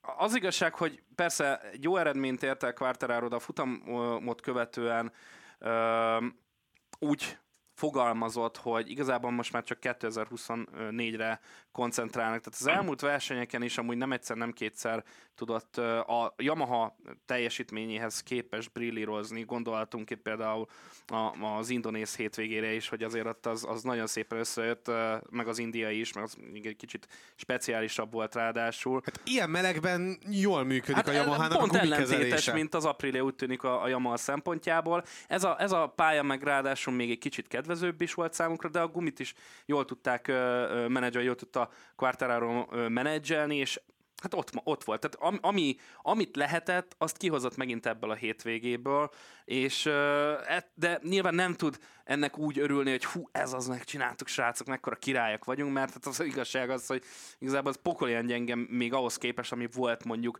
tavaly, vagy főleg tavaly előtt. Tehát e, ez már csak tényleg valami fajta kármentés, de a lényeg az, hogy, hogy ő most már tényleg 2024-re koncentrál, és ezt is kell tenniük, hogyha valamit szeretnének kihozni abba a Yamahába. Én nem látom azt, hogy jelen állás szerint, hogy bármiféle nagy erőrelépés lesz itt a, a Yamaha-nak 2024-ben, de hát másban nem reménykedhet Quartararo, és ha nem jön össze, akkor tudjuk, mi lesz a vége.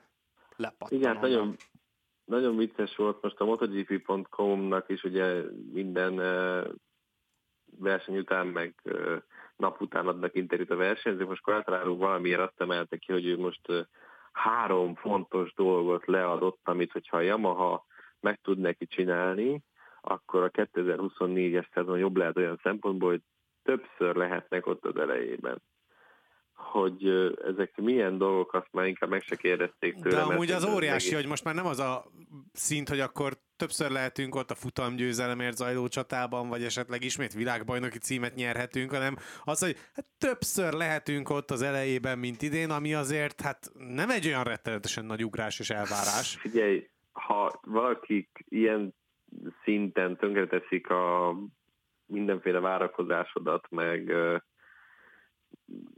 meg gyakorlatilag az életed is mással rámegy erre, mert hogy annyira rossz ez a motor, akkor nyilván próbálsz minden apróságnak körülni. Tehát, hogyha már sikerül ennyire előre lépni, akkor az is egy pozitívum. Nyilván Quartararo-nak olyan szempontból viszont nem szabad majd nagyon elhinnie akkor se, hogy ezek az előlépések megjönnek, hogy ez a Yamaha 25-re mondjuk egy világbajnoki csomag lehet, tehát hogy erről azért erről a Yamaha is minél hamarabb le kéne szállni, mint ahogy már tette ezzel a Hondával. Sajnálom tényleg mind a kettőt, Márquez helyzete megoldódik jövőre, én nagyon remélem, hogy Quartararo pedig 25-re, de az látszik, hogy mind a kettőben még mindig rengeteg-rengeteg van, és nagyon-nagyon nagy, nagy bugi van bennük, hogy így fogalmazzunk, nem rajtuk múlik. És ugye Mark Márquez jövőre majd csapattársa lesz a tesójának, Alex Márqueznek, aki viszont ezen a hétvégén egészen fantáziadús teljesítményt rakott le az asztalra, és dobogós helyről esett el a nagy díjon, és abból a szempontból az ő gumiválasztása kuriózum volt, hogy ő volt az egyedüli az egész mezőnyben, aki elől-hátul közepes keveréket tett fel.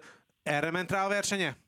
Lehet amúgy, mert ott egy nagyon tempós balkanyarban csúszott ki alól a lényegében a motor, és így nem is értette ő se, így összetette a két kezét, hogy ez most mi volt.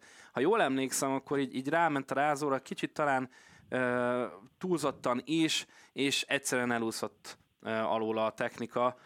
Um, kár érte, de nem ez az első ilyen alkalom, amit Alex Márkeznél látunk a szezon során, hogy lehet, hogy egy kicsit többet vállal a kelleténél, kicsit másképpen, kicsit ellentétesebben gondolkodik, mint a többiek, így a verseny elejében, közepében is, így a vége végül is. A fölösleges kap... csaták is pluszban. A, a föl... Igen, és ezért mondom, hogy, hogy ez egy kicsit hátráltatja őt így az összértékelésben, és ezért nem feltétlenül emelik ki annyira az ő, teljesítmény, ő, ő teljesítményét, de hogyha én szumázni szeretném, ez egy nagyon jó tanuló év lehet számára, ha és amennyiben ezeket a hibákat most itt végig csinálja úgy, ahogy van, és a következő szezonban pedig már ezeket nem fogja elkövetni, marha nagy segítségére lehet a testvére, de ez egyben lehet akár egy hátrány is, mert pont emiatt nyilván háttérbe fog szorulni egy picit, amiatt, hogy Mark Marquez ott lesz mellette. Tehát, de nyomás egyáltalán nincsen rajta, tehát nem kellene, hogy legyen, és nem kellene, hogy föl, fölvegye úgy igazán a harcot majd Mark Márkezzel, csak hoznia kéne stabilan a versenyét, amire, amire ő képes. Tehát nem kell túlvállalni, a maximumot hozza, és akkor ez a jövőben számára egy újabb előrelépést hozhat akár. Szóval én ezt gondolom már Alex Márquez esetében, hogyha ezeket tudja valahogy menedzselni, egy picit visszafogottabban, kicsit talán konzervatívabban gondolkodni még most, és nem ennyire elkapkodottan, akkor, akkor ebből még több is lehet, hogyha nem, és ugyanez a bukdácsolós év lesz majd 2024-ben is, főleg így a tesója mellett, akkor tényleg árnyékként fog követni mindenkit, tehát teljesen el fog veszni itt a szürke állományban. Hát nehéz egy picit megíteni tényleg Alex Márquez, vannak olyan pillanatok, amikor azt gondolná az ember róla, hogy akár világban egy címe is esélyes lehetne, aztán vannak olyan pillanatok, amikor teljesen szét tud esni. Tényleg a testvére érkezése az olyan szempontból pozitívum lehet, hogy mindenki akkor rá fog figyelni, Alex Márquezre pedig egyáltalán nem, ő nyugiba dolgozhat majd, és talán neki leginkább erre van szüksége ahhoz, hogy folyamatosan jó eredményeket érjen el. És úgy tűnik, hogy egyébként az utolsó szabadon lévő hely a 2024-es rajtrácson is lassan el fog kelni. Legalábbis a hétvégén még arról beszéltek, hogy Fabio Di Gianantonio lesz a befutó a Repsol Honda-nál. Azóta viszont hát néhány perccel ezelőtt jött ki a hír, mi szerint állítólag ugye Alberto Puig még mindig próbál toborozni a Repsol Honda ülésére különböző GP-s tapasztalattal rendelkező versenyzőket, így például elkezdett tárgyalni Luca Marinivel is.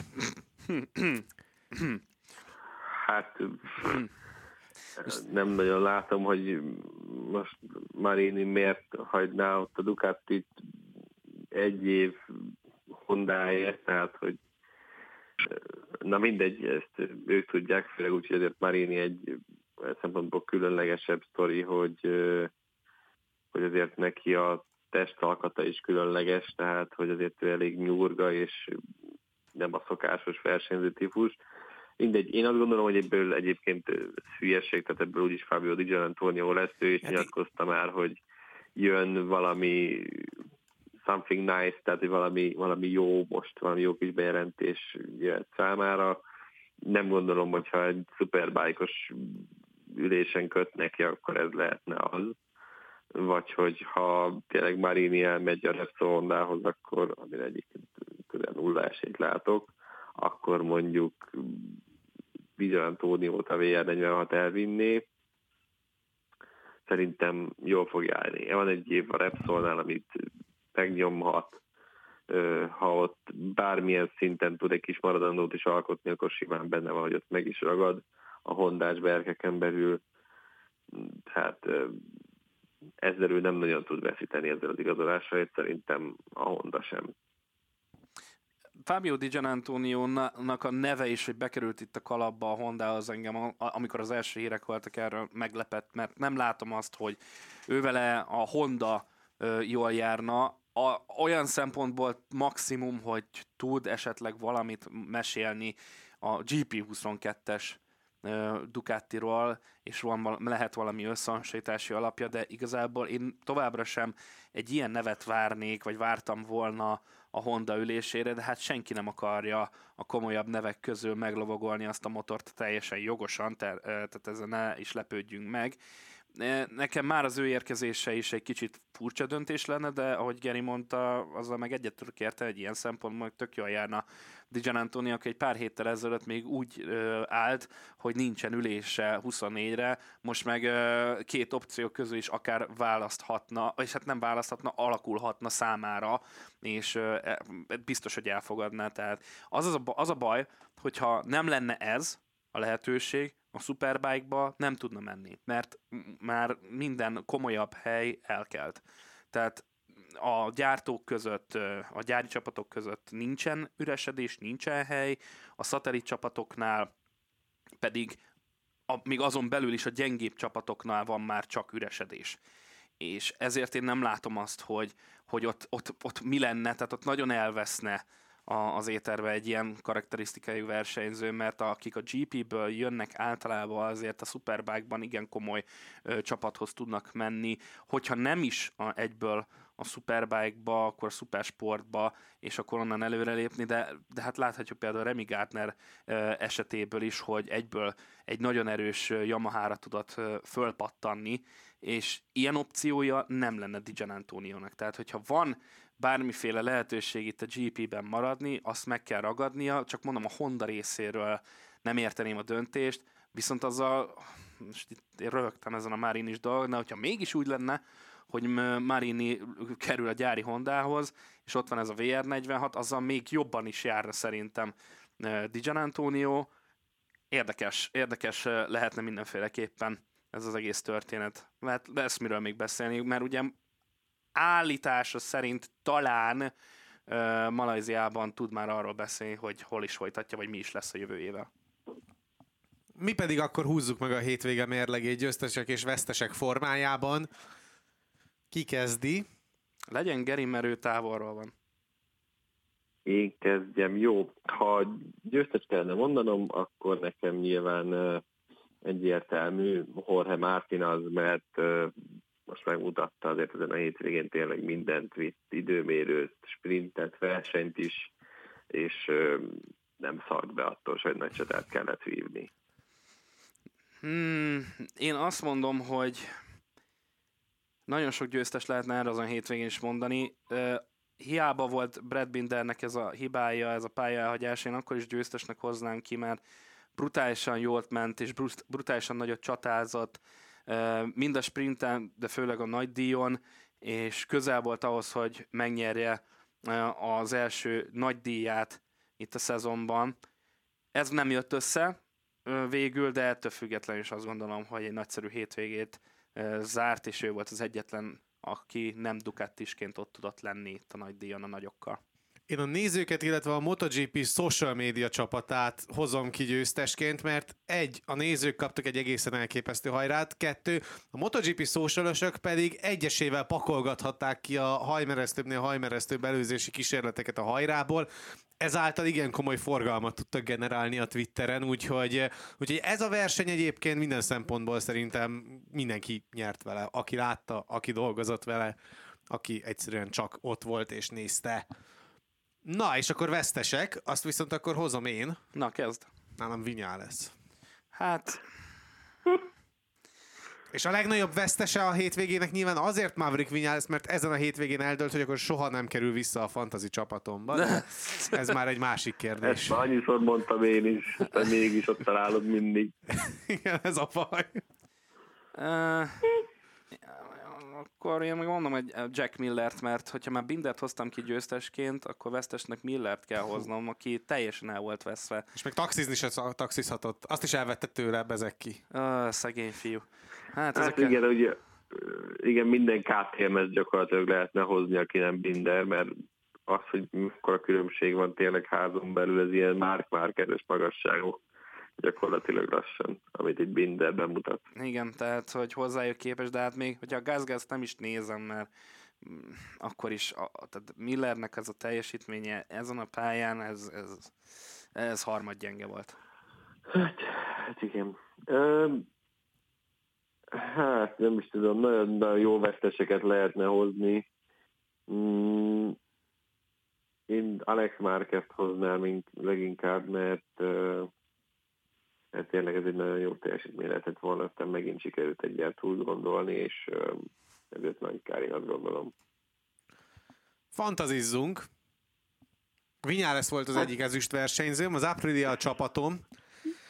Miller volt a másik ezüst versenyzőm, és Martin és Banyaja volt a két arany. Kiestem a 30-ból, 32 vagyok. Én azt hiszem 48, én nagyon okosan döntöttem, mert ö, Bindert betett, Binder helyére betettem Bezekkit, és nem is tudom még kicsodát, mert mindig valami 40 valahányadik vagyok, esek egyre visszább, a fantazit ezt rendszeresen túl gondolom minden egyes hétvégén, úgyhogy valamit ezzel ki kéne találni az utolsó háromra, picit felszívjam magam, és jobb legyek. Na hát én ö, bo- borzasztóan állok, tehát pff, 60 vagyok a mi kis bajnokságunkban. Neked meg, meg van mind a három duplázásod? Meg, meg, úgyhogy a maradék három van. Nekem is kettő van még. Nekem az lesz majd itt a, a történet, hogy megpróbálom azt összehozni, hogy a lehető legcsóringerebb versenyzőket berakom, megpróbálom berakni, vagy csapatokat, vagy, vagy konstruktört, vagy valahogy megpróbálom ezt így összehozni, és bányáját meg Mártint összehozom, mert jelenleg alá is Brad Binder és Maverick Vinyales van, ami nem olyan rossz, csak az a baj, hogy Binder a silver, és, és, és alá is az arany, szóval ez nem, nem, nem, volt, nem, nem volt annyira rossz, de, de nem is jó se, vagy nem, nem volt jó se, úgyhogy a maradék háromra én azt fogom csinálni, hogy, hogy valahogy ezt összehozom, hogy Martin Banyája meglegyen, és akkor bedup, beduplázom vagy Banyáját, vagy Martin. Vinyales egy tökéletes versenyző erre. Hát jó, hát de az kevés, kevés a Martin borzasztóan drága, tehát Hát Mir, is, Mir, az azt, Mir azt hiszem egy ilyen millió körül van, tehát hogy ő is Igen, igen, igen, igen, úgyhogy majd valami ilyesmit De hogyha berakod. Lekónát, akkor is nagyjából ugyanannyi pontot fog szerezni neked, mint Mir. Na, jó van, Igen. lekóna, haladjunk, mert nem ilyen itt ez a fantazi. Na mindegy, Azt menjünk mondd meg, tovább. hogy hogy áll a tippelni Dákert, csak Na- azt mondd meg, hogy hogy Nagyon, állunk. nagyon rosszul állunk, érdekel. Geri, nagyon rosszul állunk, az az igazság. Uh, Isti totálisan állva hagyott minket, brutálisan jól tippelt, úgyhogy me, le, lemecseljük majd itt a maradék három fordulóba valószínűleg azt, hogy Az állás, hogy állunk, azt mondja, pontokba. azt mondja, hogy 58 van neked, 66 nekem, 79 Istinek. Ez igen. Hát, kerekúszharba tenyerelt, vagy én nem tudom, hogy az jövőre itt állítjuk a régi rendszert. Na jó, mehetünk tovább.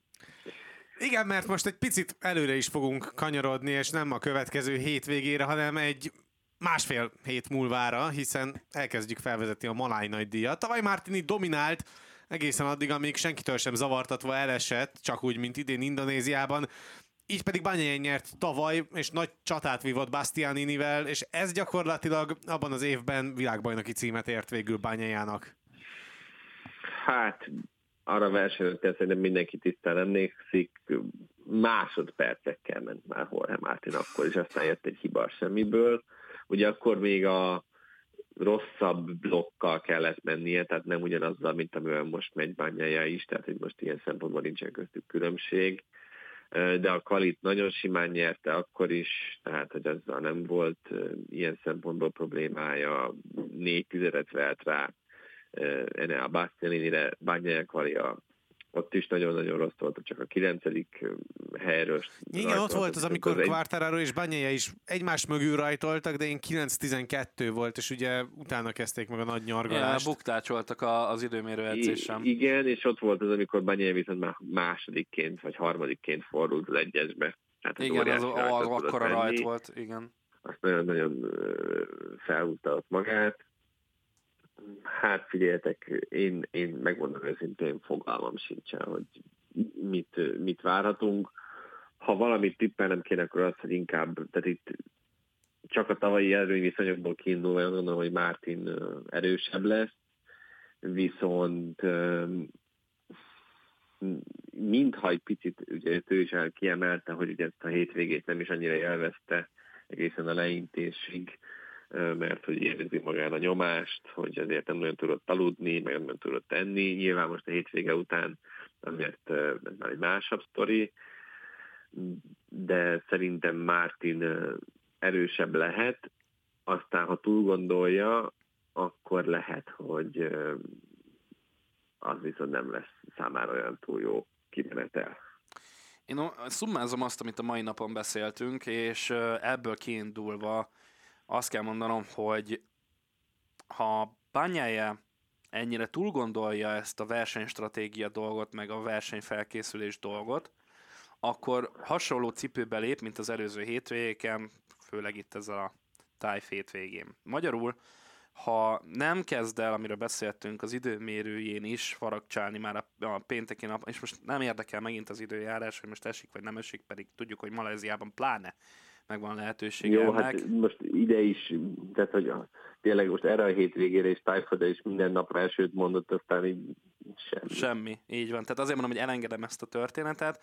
A ideális körülmények között, hogyha ugyanez lesz, mint amit láttunk az előző hétvégét Tájföldön, akkor bányájának nagyon nehéz feladata lesz, mert fogja folyamatosan csökkenteni majd akkor uh, Mártin vele szemben a, a hátrányát, tehát már így is rengeteget bukott el az előző hétvégén, nem túlságosan sokat, de pont elegendő ahhoz, hogy még jobban szoruljon a hurok bányája nyaka körül, és ezért föl kell szívnia magát, valami pofont kellene kapni, amit ugye korábban is megkapott ebben a szezonban is, meg a tavaly évben is, amivel úgy felszívta magát, hogy világbajnoki teljesítményt tudott nyújtani. Ha ez nem következik be, akkor, akkor Martin van nálam előnyben, jelen állás szerint. Tehát én őt előrébb helyezem, és abszolút esélyesnek tartom a polpozíció megszerzésére, a sprint győzelemre és a nagy díj győzelemre egyaránt. Szóval nálam jelen állás szerint még mindig Martin a nyerő, ha és amennyiben nem változtat a stratégiáján bányája. Ki jöhet még szóba esetleg a páros mellett olyan szinten, mint mondjuk Binder ezen a hétvégén volt, vagy, vagy egyáltalán bármilyen szinten elképzelhető-e, hogy lesz ennek a két versenyzőnek releváns kihívója Maláziában? Talán Bezeki. Igen, Bezekiben és Binderben látok itt potenciált arra, hogy megszorítsa ezt a duót, más nem tudok egyszerűen kis emelni, tehát hogy a maláj pálya az egy ők az négyen, más. Meg ők négyen annyira kiemelkednek tényleg. Mondom, igazából arra leszek kíváncsi, hogy uh, tudom, nagyon-nagyon messzire indít, de hogy, de hogy Álvaro Bautista mit fog tudni kihozni ezzel a szabadkártyával. Igen, ez egy, na, hogyha ha ilyeneket keresünk, akkor nagyon jól, nagyon erősen fején találtad a szöget, uh, Geri, mert én is nagyon bízom abba, hogy valami extrát látunk Bautisztától, ugye úgy érkezik meg majd erre a maláj fordulóra, hogy kétszeres világbajnoknak hívhatják már őt a pedokba, a GP pedokjában, és óriási lendülettel, motivációval, vághat neki, és egy utolsót még belerúghat a GP pedokba, hogy megmutassa, hogy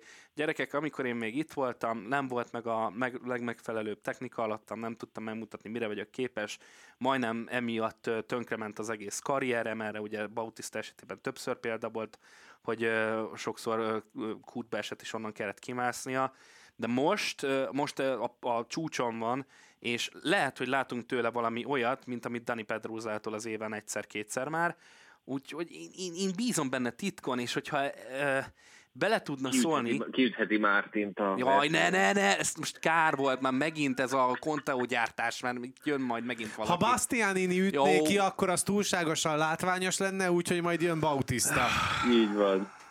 Igen, ez lesz valószínűleg, hogy elméri az egyes végtáját, és kibombázza, de úgy, hogy a maradék két fordulóban rajtos se tudjon állni, és bányáján már itt ihat, mint az állat az újabb világbajnoki címét ünnepelve. Na. Kész, elvettük Dávidnak a lelkesedését, úgy érzem ezzel a Conteóval. hát ez, ez, én ezeken tényleg csak röhögnek. röhögnek. De van egy rossz hírem, hogyha be is zsákolja mind a 37 pontot, akkor se tud. Hát ezen a hétvégén nem, de hogyha úgy kiüti hogy a maradék két fordulóban már nem tud rajta állni Mártin, így értettem, akkor, akkor már ja, el van, értem. Akkor már el van könyvelve. Világos. Na, úgyhogy, úgyhogy én is bízom benne. Mást nem látok én sem, hogy nagyot gurítana. Ez az év, ez ilyen szempontból amúgy egy nagyon kiszámíthatatlan év, hogy megvan két-három-négy olyan név, aki mindig ott tud lenni az elejében, a, a többiek között meg a lepattanó. Tehát simán előfordulhat az is, látva Mark Márkeznek a teljesítményét, hogy a top 5-re esélyes lesz, mert ki tudja, mit tud, mit tud kihozni ebből a Hondából. Jövő héten jövünk Igen. adással? Nem, jövő héten nem vagyunk. Akkor viszont tippelünk most, csak azért kérdeztem, hogy akkor oh, pff, pff, másfél héttel jó, előre. Azt még meg kell élni. Én, én, én jövök akkor igen, így másfél héttel előre. Mondhatom? Mondja. Persze, el, elő, elő, előkaparom itt a dolgokat, de hát a felvétel úgyis meg vagy, ha nem sikerül. Jó. Uh, Martin Banyája, uh, Binder, mind a kettőre ugyanilyen sorrendben. Köszönöm szépen. Igen. Gyere Isti már. Te jössz sorba. Jó. Martin. Binder. Ó. Oh. Banyaja. Igen. Martin. Banyaja. Binder, fogadjunk. Aha. Jó, én mondok egy kicsit más, mást. Martin. Mondok mást. Martin. Martin. Bányája. És Olyat bez... nem lehet, hogy egyébként mindegyikre betippelem ugye azt a nevet. Én ezen Martin, is gondolkodtam Martin, Martin. egyébként, hogy akkor biztos, hogy valamelyikre jó ez. ez ne, nem ez a játék lényege. Uh, Martin Bányája Bezeki, és tudjátok mit? Bányája... Na. Uh, má... Hmm. Á, francokat. Na. El fogja dobni Mártin a nagy díjon. Kész. Legyen egy kicsi hülyeség az egészben. Bautista. Bautista. Ú. Ne. A harmadik helyre be kellett volna tenni a Bautistát. Ó, vagyok, vagyok, én most itt, itt vakarózik mellettem, hogy... Kicsába. Ö, jó van, legyen. Kit érdekel, ez csak egy játék. Na, beírtam Bezzeg, most, amikor én vezetek, akkor csak egy játék. Addig, ameddig te voltál az élet, addig hát az persze, életed volt. Ta- taktikázok. Addig komoly érted, izé, analitika volt minden. így van, így van, így van. Na. Látjátok, egyébként úgy kell tippelni, hogy vágyvezérelt gondolkodással, és akkor az érre Agybeteg módon, let's go, menjen. Fú, de nagyot röhögnék, ha bejönne. Na. Mondja a vágyvezérelt gondolkodást, akkor mindenhol kvártaláról kéne tippelni. Nagy vagy zárkót, de mindegy. Jó, oké. Okay. Ami be is jöhetett volna egyszer. egyszer. Tessék, parancsolj Isti. Van-e még bármi, ami bennetek maradt volna? Mert így akkor most jövő héten nem lehet kibeszélni. Ö... Hát ö, semmi, mi nézegettem közben itt már Twitteren jönnek a képek a Superbike-os tesztről úgyhogy nagyon menők az új motorokon az új versenyzők, úgyhogy ez tök jó, valamikor kéne majd szuperbájkos szezonzáróadást is csinálni. Lesz, lesz, és lesz is miről beszélni, hogyha szuperbájkozunk, mert amúgy brutálisan jó utolsó két fordulója volt a szuperbájk. Kár, hogy addigra már eldőlt. Hát, ö, Ér, érdemben. Érde, érdem, érdemben igen, az utolsó előtti fordulóban, de erről majd akkor beszélünk. Jó, akkor viszont már ennyi volt a Pitlane közi a figyelmet. Infokért, MotoGP cikkekért kövessétek a Network 4 web, Twitter és Facebook oldalát, iratkozzatok fel a Network 4 csatornáira azokon a felületeken, amiken hallgattok minket, legyen a Spotify, Soundcloud, Apple Podcast, illetve hogyha hozzászóltok és értékelitek is az adásokat, azt is megköszönjük, illetve kövessetek minket Twitteren, engem a Kerekistin, Dávidot az Uber kreátoron, Gergőt pedig a Demeter Gergely három felhasználó név alatt találjátok meg. Jövő héten tehát nem jövünk új adással, hanem legközelebb majd a Malájnai díj értékelőjén számítunk a figyelmetekre. Addig is sziasztok! Sziasztok! Sziasztok!